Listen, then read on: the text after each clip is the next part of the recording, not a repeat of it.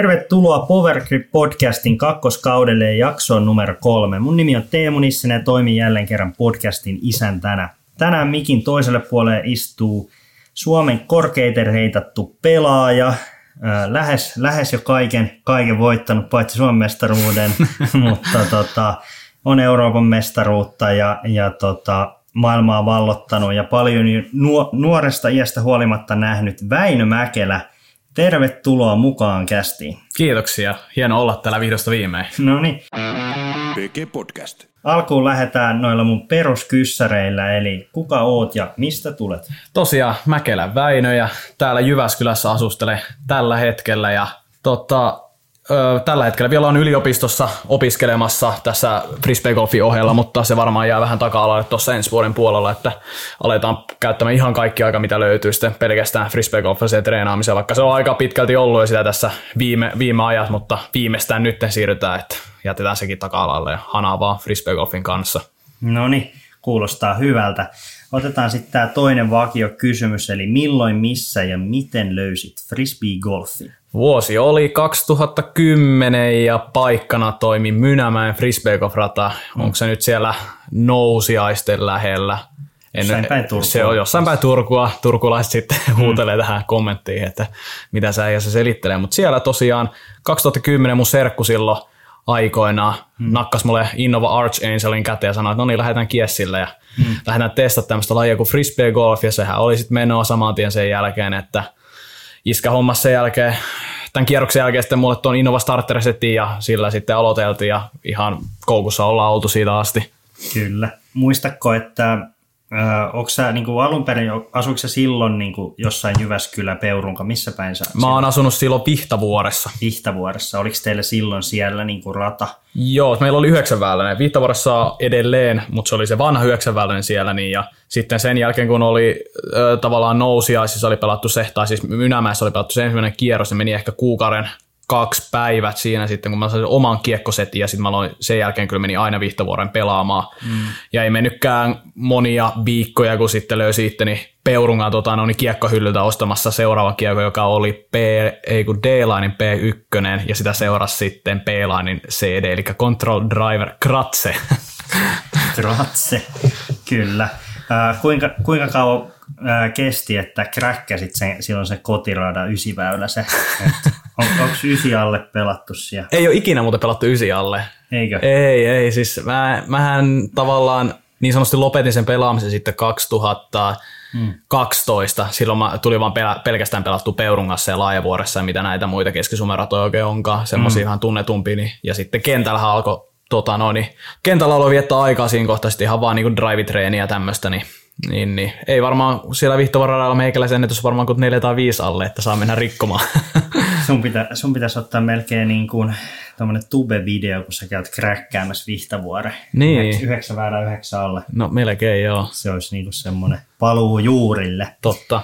Mennään sitten tohon sun frisbee-uraan niin sanotusti, niin muistatko sellaista, että kuinka aikaisessa vaiheessa olet alkanut haaveilemaan niin kuin tämmöisestä frisbeegolfaajan elämästä tai että sitä voisi tehdä vähän niin kuin enemmänkin ja kisata jossain määrin ainakin niin kuin työkseen?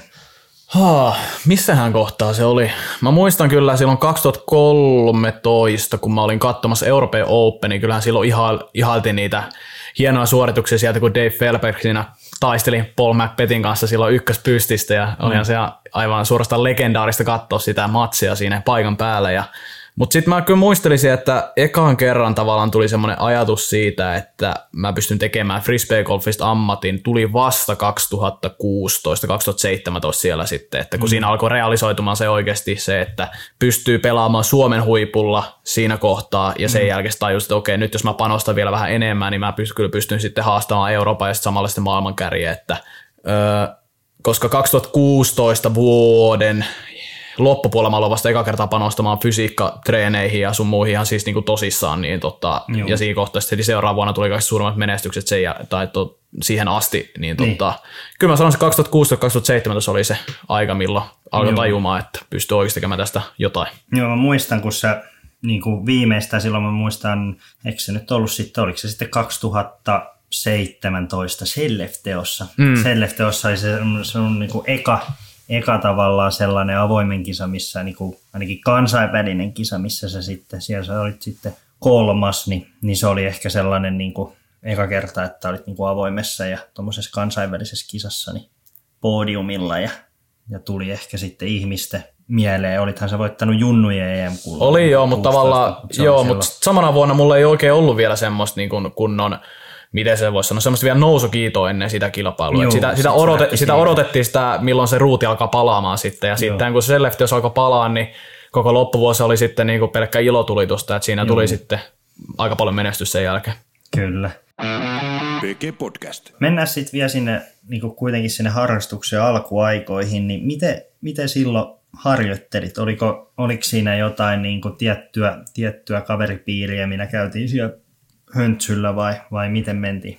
Ihan alkuaikana mä näin, pelasin näiden Vihtavuoren koulukavereiden kanssa ja siinä oikeastaan porukka sitten tuli pyörittyä tosi paljon. Sitten mä tutustuin yhden mun fripa-kaverin isoveli, joka kanssa myöskin fripaa semmoisen kuin Aleksi Paananen ja hänen kanssa tuli todella paljon treenattu ja myöskin sitten olikohan sitten Aleksin kaveri Kokkosen Simo, niin heidän, täällä kolmikolla meillä tuli tosi paljon heiteltyä ja treenattu yhdessä ja sitten Aleksia oli se henkilö, kenen kanssa mä voitin pari golfi Suomen mestaruksi junnossa pari kappaletta. Niin sillä kokoonpanolla paljon treenattiin, mutta ei ollut semmoista mitään, että tiettynä päivänä treenattiin jotakin. Että oikeastaan vaan heitettiin niin semmoisia niin kuin mageita heittoja. Että niin kuin vaikka muistan silloin aikoinaan, kun oli Vihtavuoren 8-välissä, heitettiin pienen kukkulan päältä ja oli ehkä joku 120 metriä vastarinteeseen. Ja sitten se oli tosi hienoa, kun heitettiin kauheita Anheuser-heittoja ja semmosia, kun on flexejä sieltä päälle, kuka sai osumaan se takarinteeseen ja kaikkea tämmöistä ihan perus läsöilyä vaan. Kyllä. Otetaan sitten siihen vähän, että missä kohtaa huomasit, että rahkeet riittää huipputasolla pelaamiseen, niin oliko se silloin 2016 aika lailla, milloin huomasit vai huomasitko jo sitä ennen? Kyllä varmaan viimeistään silloin 2015, 2016 siihen, että huomasi, että pystyy pärjäämään, mutta siellä 2015, kun mulle tuli niitä ekoja niin kunnon hyviä kilpailuja niin avoimessakin sarjassa, että sitten tuli Suomen mestaruus, eka Suomen mestaruus junioreissa, niin kyllä silloin tavallaan oli vähän semmoista toivon kipinää, mutta eihän se ollut todellakaan niin kuin vielä realismia siinä kohtaa, että voisi oikeasti pärjätä sitten niin joka viikonloppu ihan niin kuin huippujen kanssa, että 2016 loppupuolella 2017 alkuvuosi. Joo. Muistatko, mikä oli muuten sun ensimmäinen PDGA-kisa? Tässä on hauska homma se, että mä pelasin silloin B-lisenssillä silloin, kun semmoinen oli vielä pysty hommaamaan. Eli mulla ei siis ollut vielä PDGA-numeroa silloin, kun mä pelasin tavallaan ensimmäisen PDGA-kilpailun. Niin, että sä olit vaan niin kuin SFL:n jäsen. Ilmeisesti joo. En muista miten se. Mutta jos otetaan ihan kunnon ensimmäinen PDGA-kilpailu, niin se oli Perämeri Open Oulussa ja sinne lähdettiin Simo Väisösen ja Peksi Luoman kanssa sinne niin reissuun ja siellä pelattiin eka kisa. Muistatko, koska pelasit ekan tonnin rundi? Pelasin 2014 Double or nothing -kilpailu Kylmäkoskella. Double or nothing? Kyllä, Kylmäkoskella olisiko ollut 11 alle kierros. Ja 27 väylää. Joo, 27 väylää 11 alle ja ratingin irtos ja 1,5 silloin aikoina. Se oli ensimmäinen tonnin rundi. Milloin muuten pääsit tähän tonniklubiin sitten niin sanotusti tälleen ihan niin kuin ratingin tonni? Se oli sitten 2017, olisiko ollut heinä tai elokuu. Mulla pomppasi silloin ratinkin jostain 998 tonni 11, että sitten mentiin ihan rytinällä sinne. Niin, että se tuli sitten niinku kertaheitolla, että sitä oltiin vaan odotettu ja sitten kaikki kertaan tosiaan. Kyllä, just näin. Suoraan. Ja nythän sun nytterheiting tonni 3,6. Tiedätkö sä, mulla ei ole nyt tässä historiankirjoja, mutta onko se kaikkien aikojen kovin suomalainen vai onko Jussilla ollut? Sepollahan on ollut tonni 36 myöskin. Okay. Eli tavallaan ilmeisesti minä ja Seppo ollaan niin kuin Suomen kaikkien aikojen korkeita reitatummat pelaajat tonni 36. Et se on, niin kuin, korkein, mikä on ikinä ollut. Niin mun mielestä. Joo. PG Podcast. Mennään sitten tuohon nyt tälleen vähän niin kuin näinä viimeisimpinä vuosina olet sitten saanut tuolta Prodigylta tuommoisen signature-kiekon, Globea 3, ja se nimi Archer, ja se kuva siinä, niin minkälainen tarina nyt, kun tätä aika moni kysynyt, niin Niin avappas nyt, että miksi Archer ja miksi tämmöinen? Eli no 400 Globea 3 kiekkona se on ollut tällekin aika hauska tarina, että se oli mulla ihan niinku ykkösheittoputteri 2015-2016,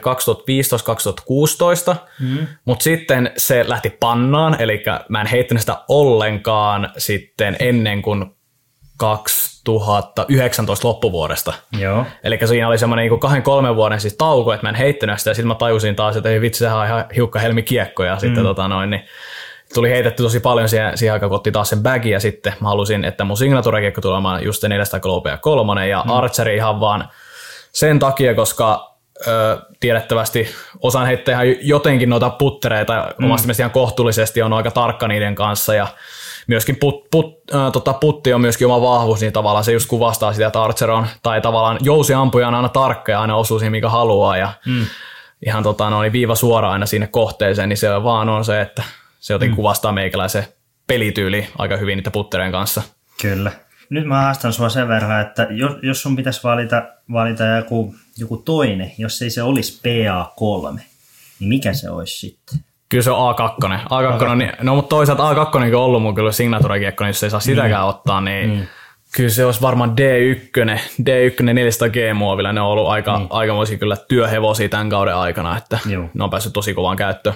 Eli driveit sinne rinkiin ja sitten puttiin sisään, niin sitten olisi niin kuin, ei siinä paljon muuta tarvitse. No eihän se on helppo meli siinä kohtaa. Kyllä. Mulla oli tämmöinen nyt...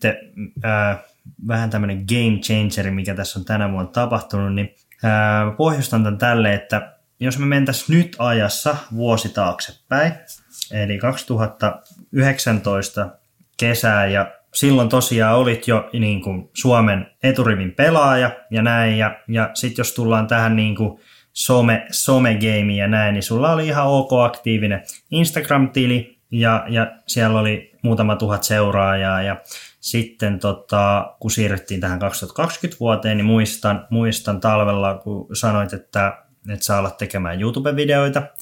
Ja nyt tänä päivänä niin sun seuraajamäärät on ollut niin kuin tosi kovassa kasvussa. Ja kun mä katoin tossa, niin sulla on se yli 15 000 Instagram-seuraajaa ja 18 000 subscribeaajaa YouTubessa. Niin mitä tällainen nopea suosio on mahdollisesti muuttanut, ja onko siinä ollut jotain opittavaa? Onpa paha. Se on kyllä ihan totta, että on niinku tavallaan kaikki nämä niinku seuraajamäärien tai niinku uusien seuraajien tuleminen, se on ollut tosi räjähdysmäistä, varsinkin sen mun Holy One-heiton jälkeen, ja sitten sehän boostasi oikeastaan kaikkea niinku siinä kohtaa. Okei, niin muistaaksä, että paljon oli ennen sitä? Kyllä, mulla oli mun mielestä joku 4-5 tuhatta ennen sitä, että mä olin saanut just ehkä joku 1000-2000 siinä, niin kuin se YouTube on siis alkuvuodesta, mutta sitten kun se Holy One-heitto tuli, niin siinä ei mennyt kuin pari viikkoa, niin tuli niin kuin 5000 niin kuin seuraajaa lisää tai jotain ihan käsittämätöntä, ja sen jälkeen vielä päälle sitten kaikki niin YouTube-videoja tavallaan sieltä kautta tulleet uudet seuraajat, niin onhan se ollut ihan käsittämätöntä huomaa sillä, että porukkaa kiinnostaa, että mitä mä teen, ja se, että ja tällä tavalla, mutta olisikohan se muuttunut mitenkään käyttäytymistä? En mä kyllä sano, että se olisi niinku mitenkään oikeastaan muuttunut sitä, että miten niin mä käyttäydyin somesta tai mitenkään muutenkaan. Ehkä se, että mä oon hirveän kiireinen nykypäivänä, että hirveästi tulee kuvaltua YouTube-videot siellä täällä ja tuolla, ja sitten huomaa, että ei välillä niinku meinaa edes pysähty paikalle. Et se on ehkä ollut se iso ongelma, että semmoinen... Pitäisi antaa vähän enemmän nyt itselleen aikaa, vähän niin kuin enemmän niin kuin priorisoida se, että mitkä asiat on tärkeimpiä tässä niin kuin sometoussa ja näin. Että ehkä se ajankäyttö on tässä kohtaa se, joka on haastavia itselle. Joo, se on varmaan ollut myös aika sellainen, no tietenkin silmiä avaava kokemus myös sillä tavalla, että nythän kun sua seurataan, niin siinähän on myös tavallaan niin sanotusti enemmän vastuuta, vaikka sähän olet kuitenkin vastuussa vaan susta itsestäsi ja mitä sanot, eihän sun niin kuin sen, mutta onko sä kokenut sitä missään kohtaa niin kuin taakaksi tai mitenkään, että onko se ollut vaan enempi tässä kohtaa ainakin kivaa, kun tähän mennessä on ainakin ollut vaan niin hyvää suosioon. Kyllä joo, että ei oikeastaan semmoisia niin sanottuja takapakkeja kyllä vielä tuon tämän niin somen saralla vielä tuolla. Mä oon enemmän kokenut sen sillä, että tämä tuo enemmän vaan mahdollisuuksia tässä kohtaa kuin semmoisia niin miinuspuolia. Että esimerkiksi niin YouTube ja ylipäätänsä tämä niin suosio, mitä on saanut tästä vuoden aikana, se on mahdollistanut niin paljon asioita ja tavallaan, ja se mahdollistaa myöskin tulevaisuutta, että mä pystyn pelkästään vaan tekemään frisbeegolfia ja pystyn niin panostamaan tähän niin täysin kuin olleen voi, ja sitten tuottamaan sisältöä myöskin kaikille katsojille, niin sehän niinku, mikä olisikaan parempaa siinä kohtaa sitten. Niin siis eihän se tässä niinku myöskään minkään tason salaisuutena tule, että kuitenkin, että jos meinaa frisbeegolfia elantonsa tehdä, niin eihän pelkkä pelaaminen riitä. Ei ainakaan Suomessa. Niin, että kyllähän siihen niin kuin, no okei, sit jos olet MacPet, mutta sit se on vaatinut 10 vuotta olla niinku oikeasti ykkönen, että niinku täällä näin, niin noi on, ja oli se sitten kuka tahansa, oot se sitten jopa niinku lätkän pelaaja tai näin, niin niillä on omat pressitilaisuutensa ja niinku, että ei se ole vaan sitä ydinjuttu, vaikka se on se tärkeä juttu, että pelataan ja kisataan ja näin, mutta kyllähän siihen sitten kaiken näköistä muuta, koska kuitenkin ne niin kuin fanit ja katsojat ja nämä kuluttajat, niin nehän se sitten kuitenkin niin kuin ostaa sitä tuotetta ja näin, niin heillehän sitä myös pitää tehdä ja sitten antaa niitä nimmareita ja näin. Niin. Kyllä, ja sitten se on ihan, kun muidenkin urheilijoiden kanssa ollaan juteltu, niin kun, se on ollut aina se, mihin ollaan päädytty, että kun ei enää pelkästään se itse kilpaileminen ja tavallaan se, niin kuin, kuinka hyvä sä oot siinä itse lajissa, se ei enää riitä nykypäivänä, vaan pitää olla se some. Some on vaan, se on vaan niin vahva työkalu nykypäivänä, että se vaan niin pitää olla niin, melkein niin sanoisin monilahjakas, että se voi olla sitten huippu-urheilija. Niin, kun tänä päivänä on kuitenkin sitten taas juniorit ja tämmöiset, ketä niin kuin fanittaa, niin siellä taas se uusi sukupolvi, vaikka sanotaan niin kuin 2000-luvulla syntyneet, niin nehän on kuitenkin syntynyt niin kuin nämä mobiililaitteet ikään kuin kädessä, niin se on vaan sitä tätä päivää. Ja sitten semmoinen kysymys, että minkälaisia suunnitelmia sulla on esimerkiksi ton sun YouTube-kanavan suhteen nyt niin kuin jatkossa? No ei oikeastaan niin kuin tavallaan normaalista kontentista mitään poikkeavaa ainakaan vielä, että ei ole mitään semmoisia niin kuin selvää masterplania vielä, että mikä olisi semmoinen niin kuin grande finaale, mihinkä niin tähdättäisiin, mutta oikeastaan, no, mikä nyt tulee näin talvea ajatellen, niin kyllä mä yritän edelleen niin pukata joka viikkoa videota ja koko talven lävitte, ja se on niin tavallaan se idea, että yrittää niin sanotaan tehdä niitä tuonne pankkiin niitä videoita, että saa sitten porukka katsella videoita semmoiset mahdolliset viheriöltä, eikä tarvitse katsoa semmoisia talvimaisemavideoita, että se on se mun tässä niin se tavoitteena ideana, että niin, saada hyvä kontentti ja just semmoista niin kuin, vähän niin kuin syksy-kesäfribaa porukalle. Joo. Mitä sä, niin kuin, jos mietitään tuossa YouTube-kanavaa, niin mitä sä haluat viestiä sillä sun niin kuin katsojille? Onko se niin kuin vaan sitä frisbeegolfin riemua vai onko sä miettinyt tuommoista? En ole ihan, niin kuin, ihan tuommoisella ajatuksella kyllä itteni leikitellyt vielä, mutta kyllä mulla on se, että tosiaan, että joo, että frisbeegolf on kivaa joo, mutta tavallaan se, että se on, frisbeegolf on kaikkea pelkästään muutakin kuin sitä hauskanpitoa ja kilpailemista. Se on kuitenkin semmoista niin kuin yhteisöllisyyttä. Siinä ollaan kuitenkin sillä samoilla kaveriporukalla. Sieltä tulee siis yhteisö, suorastaan perhe, että minkä kanssa viettää niin kuin, tavallaan niin kuin joka viikko aikaa ja näin. Ja mun mielestä se on hyvä viesti muille, että muistaa pitää niin kuin niistä läheisistä hyvää huolta ja näin, ja muistaa viettää aikaa, muistaa tehdä sitä, mitä oikeasti tykkää, mitä rakastaa. Niin se on oikeastaan semmoinen, mikä voisi olla hyvä viesti. Kyllä. Podcast. Sitten mennään noihin, nyt kun tätä somea on tässä käyty, niin, ja sitten kun kaikki ymmärtää sen, että nyt kun niitä niin kun seuraajamääriä on tullut ja näin, niin sehän myös mahdollistaa enemmän niin sanottuja kaupallisia yhteistyötä tai niin kun sponsoreita, niin sullakin on nyt jo jokunen niitä, niin, millä perusteella sä valitset sun yhteistyökumppanit? Millaisia juttuja sä haluat sun yhteistyökumppanilla olevan? Kyllä oikeastaan tämänhetkiset yhteistyökumppanit, ne mä oon oikeastaan valinnut vaan sen mukaan, että minkälaisia tuotteita mä itse tykkään käyttää ja myöskin se, että mitä he pystyvät tarjoamaan mulle. Pystyykö ne tarjoamaan mulle semmoista niin kuin miten voisi sanoa, niin kuin varmempaa myöskin taloutta ihan vaan sitten frisbeegolfiikin ajatellen, mutta siinä sivussa se, että mä haluan oikeasti niitä, mä haluan seisoa niiden tuotteiden takana kuitenkin, että mitä mä käytän ja mitä mä mainostan. Kyllä. Että esimerkiksi vaikka nyt kun mulla on tullut pari uutta sponsoria, just vaikka Puhdistamo ja Vivo Barefoot, niin mä haluan seistä sen takana, että mä käytän Puhdistamon vitamiineja ja juon niiden juomia, että ne on oikeasti hyödyllisiä ja mä koen, että ne boostaa mun suorituskykyä ja sitten, että näillä niin kuin Vivon kengillä, Paljasakan kengillä, että niilläkin pystyy jollain tapaa sitten ainakin sitä parantaa sitä suorituskykyä sitten, kun vahvistaa niitä oman jalan lihaksen, kun kävellään pelkästään periaatteessa ilman niin kuin vaimennusta ja näin. Niin kyllä se on se, että mä haluan vaan seistä niiden tuotteiden takana. Se on se pääviesti. Kyllä, kyllä. No, mites sulle sitten tommosia, nyt mä katsoin sulle Instagramissa, että sul tuli uusi auto. Sä parannat maailmaa hybridiautolla. Kyllä. Eli mikäs tää juttu? Nyt sulla on Toyota joku hybridi. Joo, mä tosiaan viime perjantaina, eli en tiedä mones päivä tänään on 7. päivä, niin 7. päivä. Olisiko joku 2. vai 3. päivä, mikä se oikein olikaan sitten, niin kävi hakemassa tuolta Raisio Autocenteristä itselleni uuden Toyota, ihan leasing-auto vaan, että joo. Ei siinä sen kummallisempaa. Että. Joo, minkälaisista kumppaneista voisit olla vielä kiinnostunut tulevaisuudessa? Kyllä oikeastaan. Mulla tuntuu, että mulla on aika hyvä kattaus tällä hetkellä, kyllä tavallaan mietitään niin kuin jokaiselle osa-alueelle oikeastaan. Et sulla on nyt niin kuin kiekot, sit sulla on tää valmennusjuttu, kyllä. Vahva kivuton, sit sulla on juomia Puhdistamolta. Niin, ja sitten myöskin lisäravinteet tulee sieltä. Joo, ja sitten sit on nämä kengät, mitä tarvitaan, niin ja sitten tietenkin häpisoksit.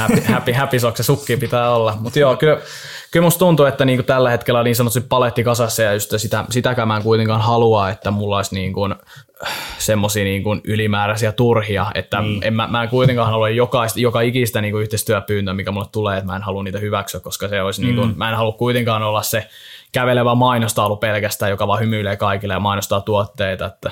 Kyllä. Mutta jos mietitään tulevaisuutta ajatellen, niin kyllähän noita niinku isompia niinku vaikka vaatefirmoja ja tämmöisiä, niinku, niitähän olisi tosi niinku hieno saada vielä sponsoriksi joku päivä. Ja mutta, tuoda. Et Nikelle sitten vaan. No joo, Nikelle vaan sitten. Miten se meni? Nike sponsor me. Sieltä tulee. Joo, kyllä. PG-podcastin mainos katkoo. Seuraavaksi pikainen kaupallinen tiedote, jonka tarjoaa Vivo Barefoot. Oletko kyllästynyt liukasteluun radalla ja et ole vielä löytänyt pitäviä kenkiä, josta löytyisi yhdistettynä myös täydellinen tuntuma alustaan? Ongelmaasi on nyt nimittäin vastattu. Vivo Barefoot-kengillä optimaalinen tuntuma alustaan ja pitävä pohjakuviointi pitää huolen, että jalkasi pitää säällä kuin säällä. Suomen huippupelaajat kuten Väinö Mäkelä, Niko Rättyä ja Tuomas Hyytiäinen muun muassa luottavat tänä päivänä Vivo-kenkiin, ja Väinö Mäkelä kommentoikin kenkiä seuraavanlaisesti. Vivo-kengillä minulla on paljon parempi tasapaino, koska seison omilla jalkapohjillani eikä jalkojeni alla ole ylimääräistä koroketta, jonka päällä tasapainoilla. Kenkien hyvä pito antaa myös mahdollisuuden fokusoitua ainoastaan heittoon, eikä minun tarvitse pelätä liukastumista. Vivo-kengät joka tarkoitukseen ja tarvikkeet löydät osoitteesta www.vivokauppa.fi. Tuossa oli oikeastaan mun kysymykset, ja nyt tällä kertaa oli tullut tosi paljon kysymyksiä. Kiitos niille. Niin lähdetään perkaamaan niitä, kun niitä oli tosiaan, ja siellä oli tosi hyviä sitten, niin lähdetään ihan tosta noin kuule Instagramista. Just Petu kysyy, miten Väinö valmistautuu kilpailuun esim. Kierrosta edeltävänä päivänä ja itse kisapäivänä? Kierrosta edeltävänä päivänä, eli siis vikana valmistautumispäivänä, kun mä käyn vielä pelaa. No jos lähdetään ihan niinku aamusta liikenteeseen, niin se edeltävä päivä kisapäivä. Totta kai herätään ja vedetään ne aamusumpit naamaan, vedetään tosi tukeva aamupala, että jaksaa sitten treenata, että pakko olla tarpeeksi energiaa, että jaksaa jokaisen heiton keskittyä. Ja sitten lähdetään pelaamaan ja tykkään kuitenkin. Mä yleensä teen sillä lailla, että aina kisaa edeltävänä kierroksena, niin mä haluan niin kun pelata yleensä tulosta, eli pelaan sitä yhtä kiekkoa vaan, niin sitten jos on joku semmoinen väylä, tai heitto, mikä vähän mietityttää, niin mä otan yleensä sitten muutamat ekstra toistot sille tietylle heitolle, ja sitten joka väylällä mä puttailen kyllä sitten niin kuin ainakin 3-4 puttia.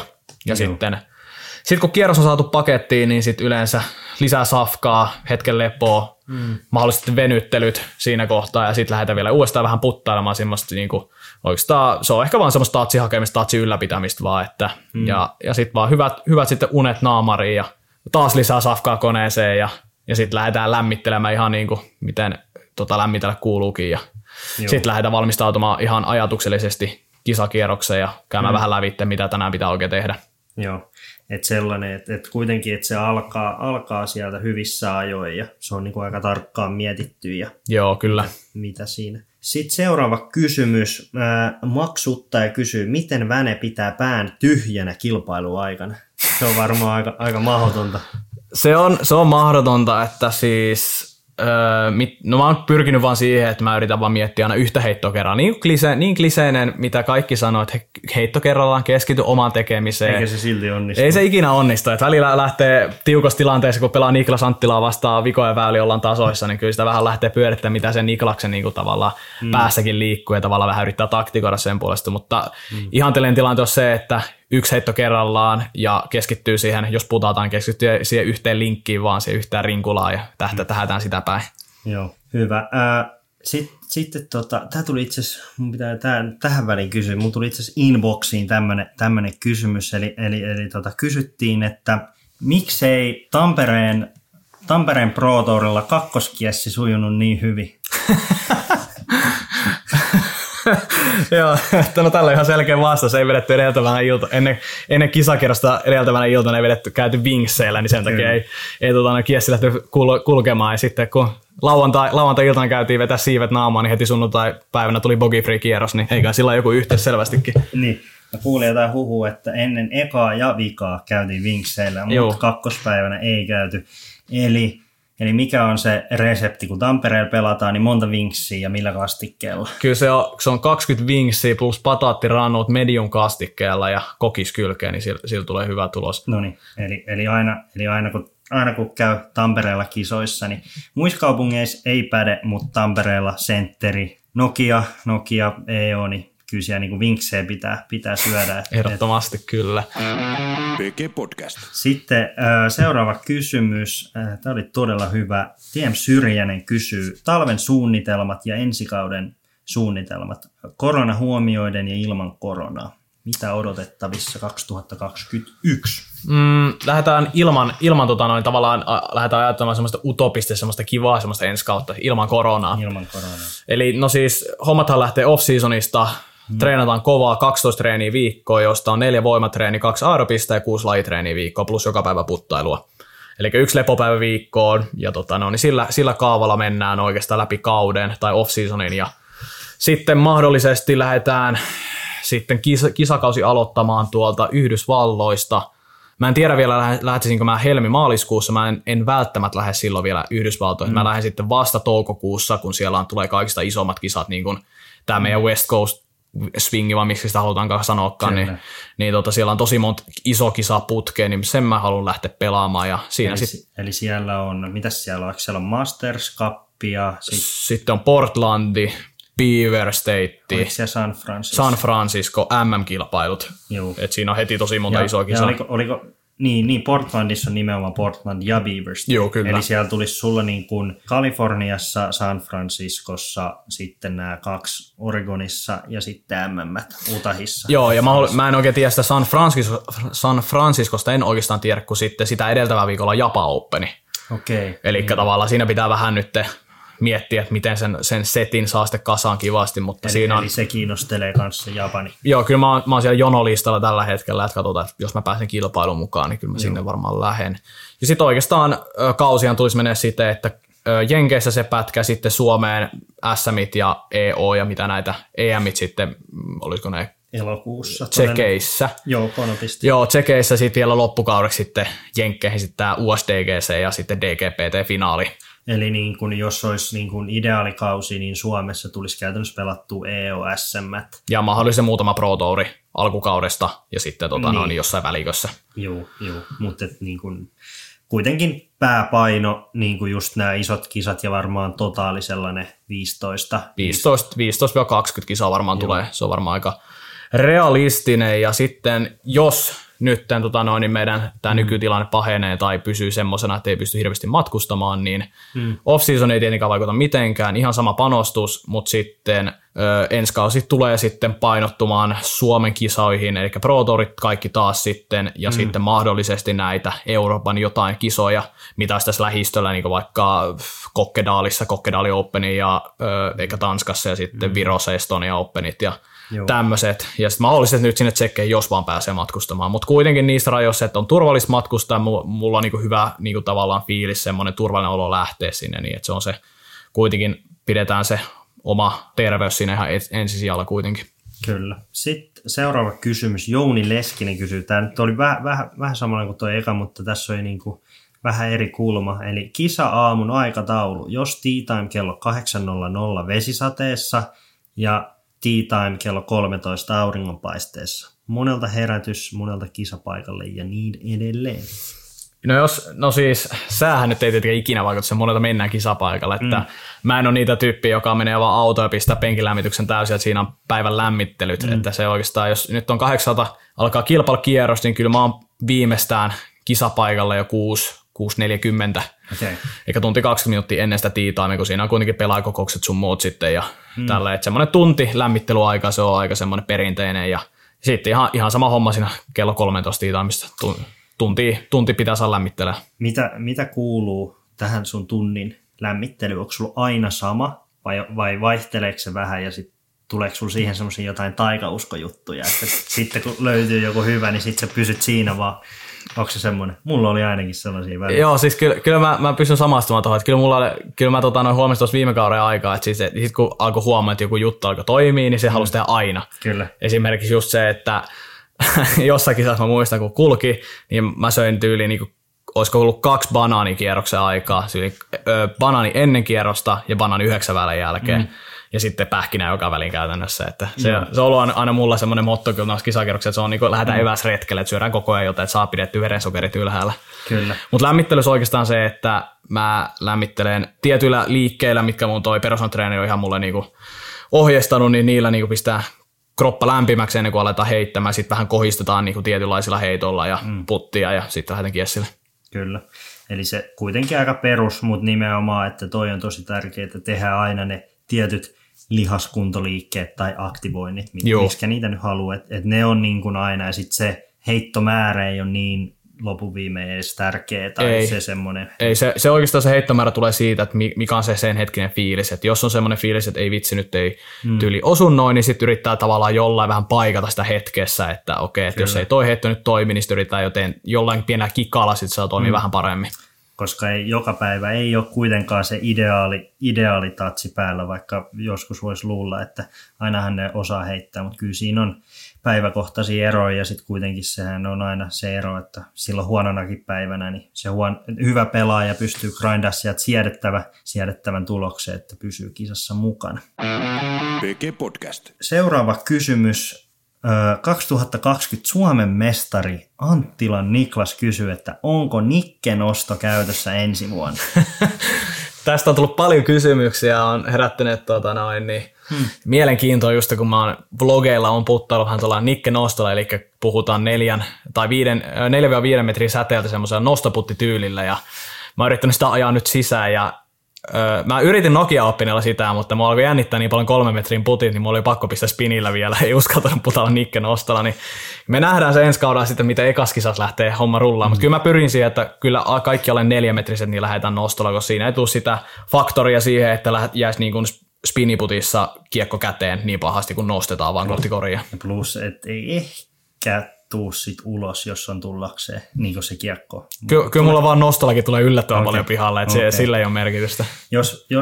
Jos sä otat tämän sun repertuaariin, niin onko tämä Nikke-nosto vai Niko Rättyön alakommentti läsönosto?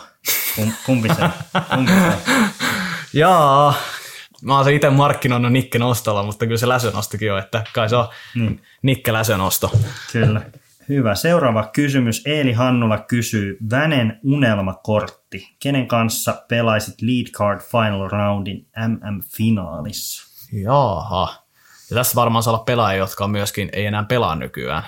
Kyllä, no joo, otetaan Väinen unelmakortti. Väinen unelmakortti, kyllä se on. Mä haluaisin pelata Pursion Timon kanssa. Pursion Timo on ollut se henkilö, kuka on niin ollut mulle tosi iso esikuva niin silloin ihan junnuna, koska silloin mä kävin hänen klinikoillaan. Ja niin se oli siellä Peurungassa. Juu, ja niin hän oli kuitenkin siinä kohtaa vielä aika hyvä pelaamaankin, ettei varmaan enää ollut Suomen kärkinimi, mutta kuitenkin ihan siellä. Kyllä. Kärkinimien joukossa kuitenkin. Niin Pursion Timo. Kyllähän halusin meidän Mäkiperon kanssa siihen myöskin niin, ja ketään otettaisiin neljänneksi. On kyllä paha. No pistään tänne kun on championship-kortti, niin pistään Ken Climo siihen niin Kentsu siihen neljänneksi, eli Pursio, MacPet ja Kentsu, kyllä siinä olisi. Eli semmoinen vähän niin kuin semmoinen Suomi frisbeegolfin goatti. Sitten on, vielä tämmöistä kaksi tällaista ihan maailmanlaajuisen frisbeegolfin. Joo, kyllä. Niin kyllä siinä on ihan hyvä tulla sitten neljäntenä. Siinä varmaan otettaisiin ykköstiillä, että Timo Pursio on joku 1 miljoona kertaa mestari, ja sitten on Climo 100 kertaa, ja Pauli on ties kuinka monta, ja sitten on Väinö Mäkelä. Väinö Mäkelä ilman mitään merittejä. Sitten siinä alkaa poika jännittämään. Kyllä. Sitten täällä on Atte Topi Samuli kysyy, onko Happy Soxin sukat ollut tärkeä osa tämän kauden peliesi? No kyllähän pitää hauskoilla sukilla pitää pelata, ja kyllä se hyvin suorituksella Happy Soxilla kai sekin on jotain apua tuonut selkeästi. Kyllä, että suosittele. Ehdottomasti.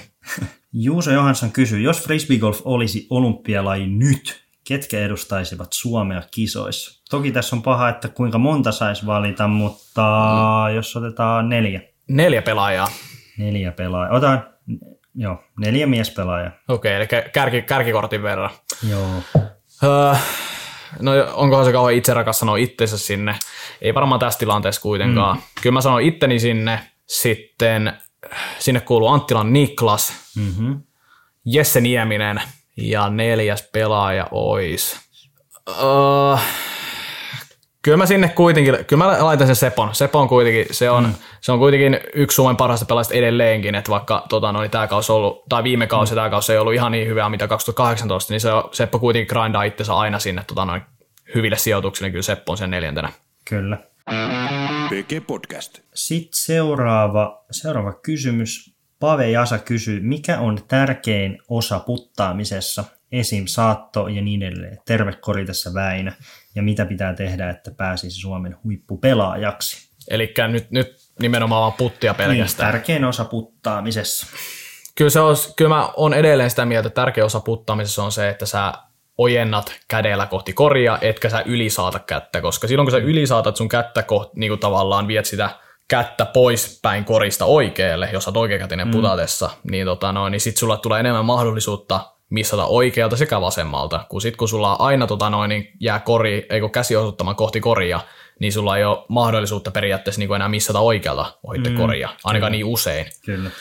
Ja sitten, kyllä mä sanon, että se on tärkein kyllä, että mun mielestä. Joo, ja se on niin kuin, kyllähän se minkälaisella stanssilla vaan ja oikeastaan tietyllä tavalla aika minkälaisella strokilla vaan, että onko se sitten nosto, on se sitten spini, on se ihan sama mikä kiekkokin. Niin se pätee käytännössä kaikessa. Se on niinku kuitenkin se kiekko lähtee vähän niinku sinne, mihin sä saatat se. Just näin. Se on niinku, eli toisaalta saatto. Saatto on siis tässä tärkeä. Kyllä. Emeli Similä kysyy, ketä katsot ylöspäin fribaskenessä ja ei fribaskenessä? Fribaskenessa mä oon siis aina kattonut ylöspäin Pursion Timoa sekä Pajun Seppoa. Seppo on ollut kuitenkin tosi iso semmoinen motivaattori mulle ja semmoinen pelaaja, ketä aina kattonut ylöspäin, katon edelleenkin, vaikka ollaan hyviä kavereitakin.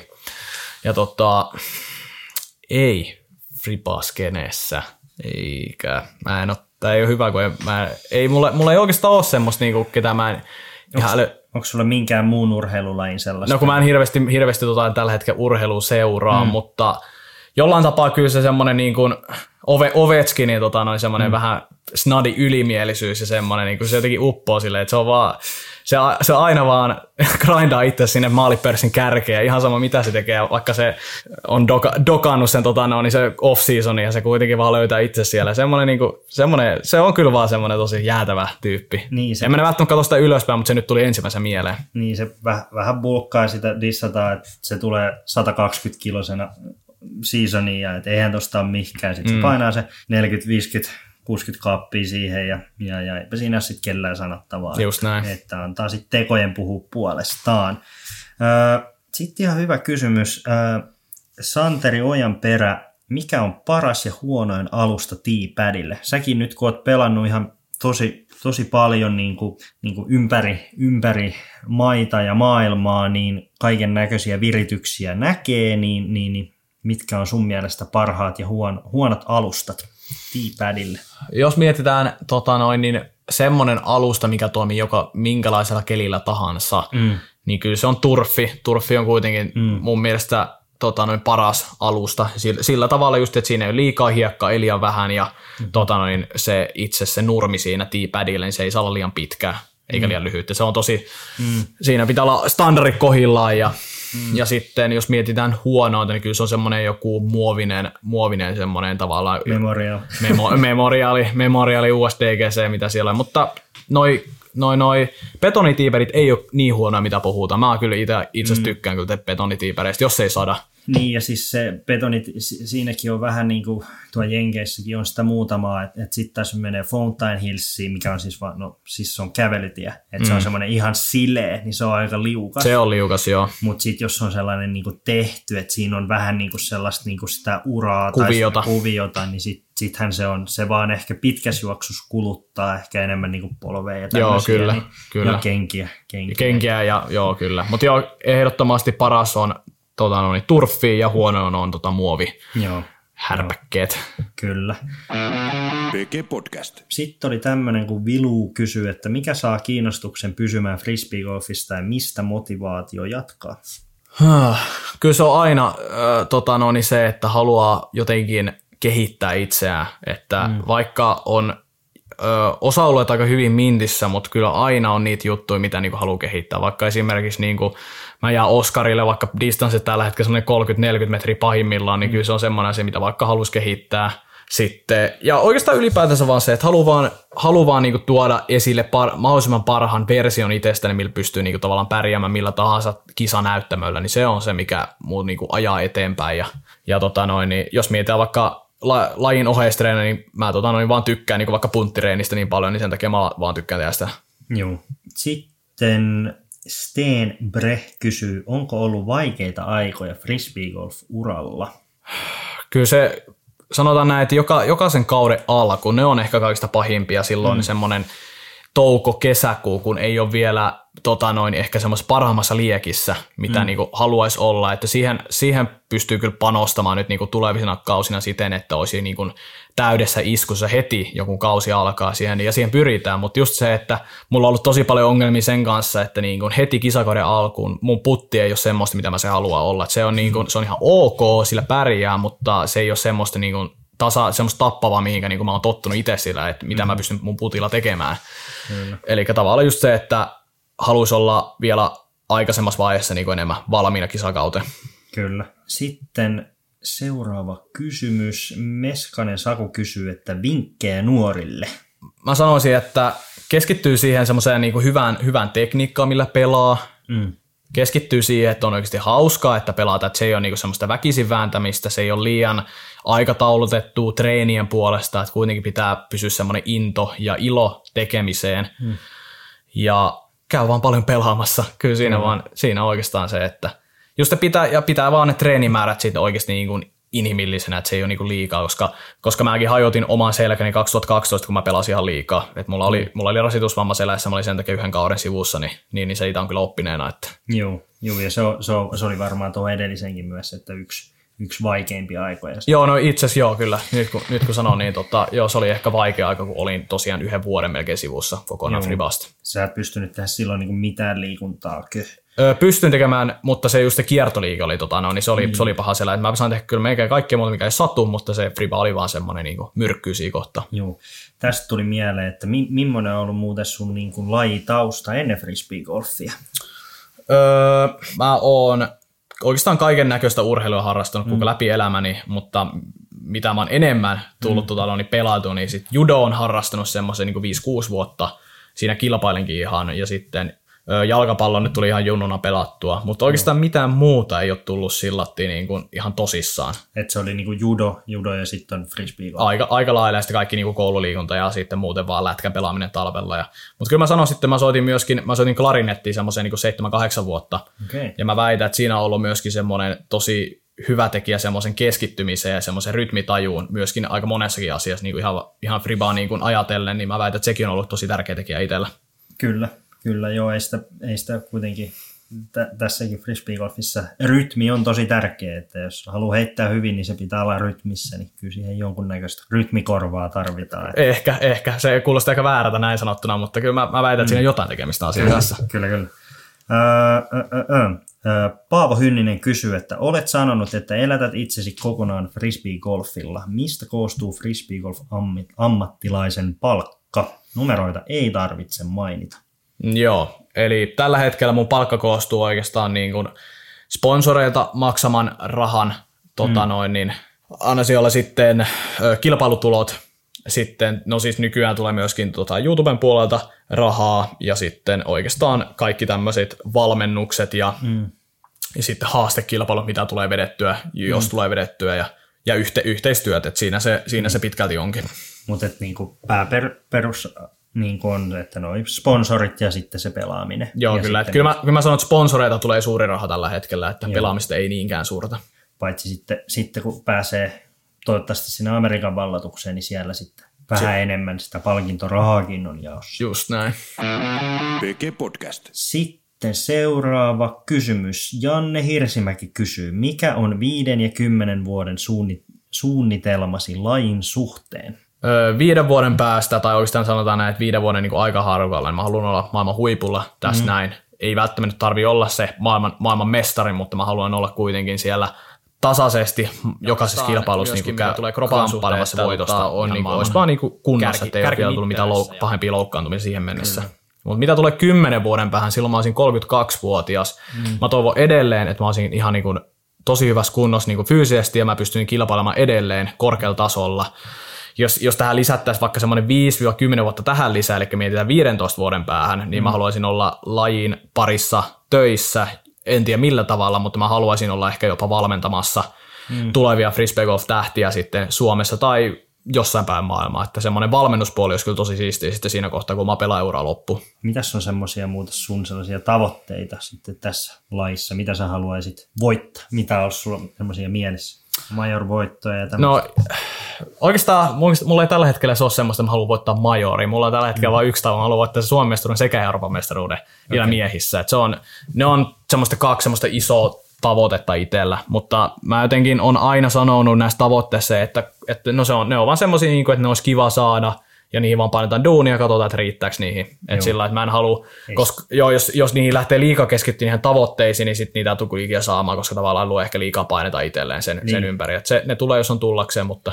Niin, että se niin kuin arkitason duuni pitää olla sillä tasolla, että se mahdollistaa sen sit pärjäämisen ja sit, jos se tulee, niin sit se on tullakseen. Kyllä, että... ja kyllä mä sanon siinä kohtaa sit, siinä tuntee sen kisaviikolla, että tuleeko se vai eikö. Et jos sä oot parhaimmassa niinku semmoisessa niinku vedossa, niin sä kyllä siinä kohtaa tiedät, että pytty on tulossa himaan. Kyllä. Jere Mutanen kysyy, että jos et voisi jostain syystä, toivottavasti näin eikä missään skenaariossa, pelata ammatiksesi muovin heittoa, niin mikä olisi niin sanotusti unelma-ammatti? Unelma-ammatti ilman frisbeegolfia. Kyllä se on, se on niin kuin urheiluun liittyvää kyllä ihan selkeästikin, että se on kuitenkin niin iso osa tällä hetkellä arkea, että en voisi kuvitella, että mä niin kuin, ilman urheilua pystyisin olemaan tällä kohtaa. Että se voisi olla jonkin sortin valmennuspuolta jostain muualta jossain touhussa tai sitten johonkin niin kuin ravintoon liittyvää, vaikka ravitsemusterapeutti tai vastaava, että tämmöistä on kiinnostanut tosi paljon lähiaikana, niin jotain tämmöistä kyllä. Jos ei sitten urheilun parissa, niin sitten ainakin jonkin sortin sitten niin kuin talouden niin eikä liiketalouteen ja tämmöistä niin olisi ihan siistiä. Mutta niin urheilun parissa lähtökohtaisesti. Kyllä. PG Podcast. Tommi Honkonen kysyy, mielestäni sulla on ihan mukiin menevä kämmenheitto, mutta käytät sitä todella vähän. Luottamuksen puutetta, kysymysmerkki. Kuinka suuressa roolissa kämmen on sun treeneissä? Tähän mennessä ei ole ollut kämmenheittoa mun treeneissä mukaan, että se on niin vähäisellä käytöllä, mitä on aina ollutkin, ja se ehkä on ollut semmoinen vähän suuri tekijä siihen, minkä takia just on niin luottamuspulaa niin kämmenheiton suhteen, mutta se nyt on, se on ihan, ihan oikea prokkis tämän talven aikana, että niin nyt otan kämmenpeli mukaan niin kuvioihin, että nyt niin tämän syksyn aikana, kun mä oon pelannut treenikierroksia, niin on kyllä tullut tosi paljon heitettyä kämmentä sillä niin semmoisten paikoista, mitä ennen ei olisi kuvitellutkaan heittävänsä kämmentä. Et mä koen, että siinä kohtaa on tullut semmoinen steppi eteenpäin jo sen niin kämmenheiton kanssa. Mutta kyllä joo, että ei ole ollut luottamusta aikaisemmin, mutta siihen yritän panostaa ja siitä tulee yksi osa peliä. Kyllä. Miten sä muuten, tämä tuli mulle mieleen, että miten sä koet, niin kuin, että tavallaan nyt jos sä haluat tuoda sitä kämmenheittoa, onko sulla niin kuin joku tietynlainen kämmenheitto, minkä sä haluaisit tuoda niin kuin repertuaari, vai haluatko sä alkaa leipoa sitä oikein paikasta kuin paikasta? Mulla on oikeastaan semmoinen 120-130 metrien kämmenheitto, flätti feidi. Se on semmoinen, minkä mä haluan saada. Eli se on se niin kuin, Nokian kakkonen. No, Nokian kakkonen ja jopa vähän pidempikin sitten, koska jos mietitään semmoista väylää, että sulla on 120 metriä kaksi suoraa ja sen jälkeen kääntyy oikealle tiukasti. Aika harvalla pelaajan semmoista heittoa, semmoista late flippi heittoa, mikä lähtee sitten... Niin, se on niinku rolleri käytännössä ainoa. Niin, se on rolleri. Mä haluan tavallaan ottaa sen pois, sen rollerin pois pelistä, kun musta tuntuu, että rolleri ei ole kuitenkaan semmoinen niin tarkka heitto ainakaan itsellä. Niin ja ainakin sit siinä täytyisi olla tosi hyvä se alusta aina. Kyllä. Että niin kuin jos me pelattaisiin niin kuin golf-nurmityyppisillä pinnoilla aina, niin ehkä sitten voisi olla vähän, mutta painetaan tuo Suomen metsissä, niin ei, fore on ehkä parempi. Joo, kyllä mä sanoisin kanssa. Kyllä. Sitten Jarno Tolmunen kysyy, että monen päivän kisat, miten vietät rundien välissä olevan ajan? Rundien välissä oleva aika tulee kyllä aika pitkälti vaan niin kuin levättyä. En hirveästi edes mitään duunaa. Saatetaan käydä syömässä jossain. Tai sitten tosi kevyyttä semmoista ulkoilua, semmoista niinku ihan vaan kävelylenkki. Kävelylenkki on aika semmoinen perinteinen sitten, että se on niinku se palautteli kierroksen jälkeen, mutta enempää en halua tehdä, koska mä tiedän sitten, jos alkaa enemmän jotain urheilemaan niin sanotusti, niin se vaikuttaa seuraavan päivän pelaamiseen ja mä haluan sen kuitenkin kitkeä pois, ettei ainakaan sen illan tehdyt toimet ei sitten vaikuta seuraavan päivän pelaamiseen. Niin, kuinka tärkeänä sä muuten nyt kun sulla on tää niin kun tämä harjoitusohjelma ja näin, niin kuinka paljon muuten tarvii niin kuin esimerkiksi unta niin ennen? Oletko sä kokenut, että silloin on joku suuri vaikutus sun peliin vaikka? On, siis kyllä mä koen sen, että siis mun on saatava oikeasti joka yö se yli 7 tuntia unta vähintään. Oikeastaan sekä ei yleensä riitä. Semmoinen, jos haluat off-season kaudella treenata silleen niin kuin hyvin energisesti ja tavallaan siten, että tuntee olevansa aina parhaassa iskussa treenässä. Kyllä semmoinen vähintään se 8 tuntia unta olisi saatava joka yö. Ja sitten mullahan on semmoinen First Beatin semmoinen sykevyö, millä mä pystyn mittaamaan joka aamu mun palautumista. Ja kyllä se aika hyvin kertoo, että jos mä oon nukkunut alle 7 tuntia, niin kyllä se sanoisi, että sä et ole hyvin palautunut. Ja se on aika faktaa kyllä. Ja sen tunteekin kyllä sitten kropassa. Onko se muuten... Otatko sä sen joka aamu niin kisoissakin? No siis mä otin sitä alkukaudesta, mutta sit se vähän jäi. Ja, terveiset omalle personal trainer, sori, ettei ole tullut otettu joka aamu, mutta se on nyt tavallaan niin kuin tarkoitus nyt niin kuin off-seasonin aikaa, että niin kuin otettaisiin aina, pystytään seuraamaan sitä palautumista ylipäänsä treeneistäkin sitten, ei pelkästään se unen takia. Että tuleeko liikaa treenaamista vai näin?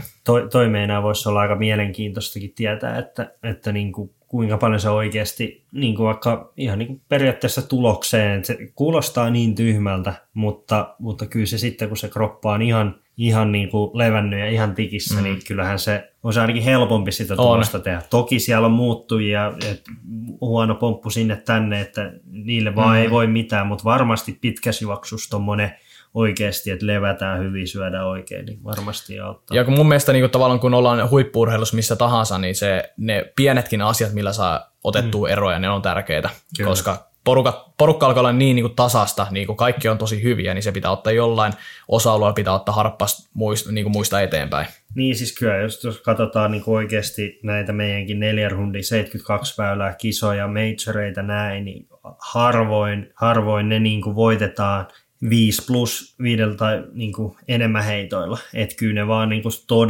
todella usein, niin olin se sitten niin kuin tuo USDGC tai Worldseja tai meidän täällä vaikka SM-kisoja tänä vuonna, niin kyllä ne vaan on 1, 2 ja kyllä ne vaan sitten siellä niin kuin viimeisen päivän viimeiset 5 väylää siellä se ratkaisu tulee. Että kyllä ne on niin pieniä, miettii, että ykköspäivänä meni jollain kutosväylällä helppo ohi ja sitten se on niin hommaan tasan siellä lopussa, niin kyllähän ne on jo pikkujutuista kiinni ja varmasti just tekemällä pienetkin asiat oikein niin auttaa. Sitten täällä oli aika paljon niin kuin just kysytty niin kuin off-season treeneistä ja salitreeneistä ja näin, niin otetaan se tähän loppuun vielä. Eli tosiaan sulla on personal training palvelut tuolta Vahva Kivuttomalta, niin avaisitko vähän, kuinka paljon te treenaatte ja miten te treenaatte ja vähän niin kuin otetaan off-season ja sitten vähän niin kuin kaudella, koska mua ainakin kiinnostaa, että miten sitten kaudella voi reenata, kun ei ainakaan niin paljon painoja voi olla varmaan, ettei herkkyys kärsin. Joo, eli off-seasoni lähtee siten liikenteeseen, että me reenataan nyt ekaksi, tavallaan siis kasvataan lihasta nyt tämä eka periodi. Eli periodi tavallaan, puhutaan ajanjaksosta nyt, että mulla on 3 eri periodia, niin ekaksi on lihaksen kasvatusta, sen jälkeen on maksimivoimaa ja tämän jälkeen on sitten nopeusvoimaa. Joo. Eli sillä jaottululla mä treenaan 4 kertaa viikossa tällä ehkä punttisalia. Joo, minkälaisia liikkeitä tulee tehtyä jotain, jos vaikka muutama liike esimerkiksi? No nyt esimerkiksi tässä niin tulevassa treeniohjelmassa esimerkiksi etukyykkyjä on semmoista niin vähän modattua maastavetoa. Että kyllä ne on aika pitkälti niin näissä perinteisissä niin liikemalleissa, mutta niitä on saattu jotenkin modata, vaikka kun mun persoonatreeni tietää mun haasteet salilla ja ylipäätään mun tavallaan rajoitteet, mitkä sitten vähän niin kuin haastaa mua joidenkin liikkeiden kanssa, niin sitten tavallaan modataan niitä liikkeitä siten, että me saadaan mahdollisimman suuri hyöty siinä sitten treenissä irti. Kyllä. Ja jos puhutaan kilpailukauden aikana treenaamisesta, niin mulla oli 1-2 punttitreeniä viikkoon. Yleensä 1 punttitreeni ja se oli siten, että ihan maksimeita tavallaan, koska kun treenataan 1 kerran viikkoon, se voi olla vaikka se kisan jälkeen maanantai, kun sulla sen kisan jälkeen sulla todennäköisesti on voimatasot on paljon alempana niin kuin mitä normaalisti. Kun mennään tekemään se maksimipainoilla se treeni, niin, niin sä saat pidetty ne voimatasot sitten tavallaan nostettua kautta pidetty ne voimatasot korkealle, että ne ei ainakaan sitten laske sitä enempää sitten. Okei. Miten sä oot niin kuin nähnyt niin kuin ton, kuinka paljon sulla tulee sitten vaikka niin kuin aerobista tai tuommoista, että onko se just kaudella, että onko se enemmän sitä ja sitten ylläpitävää?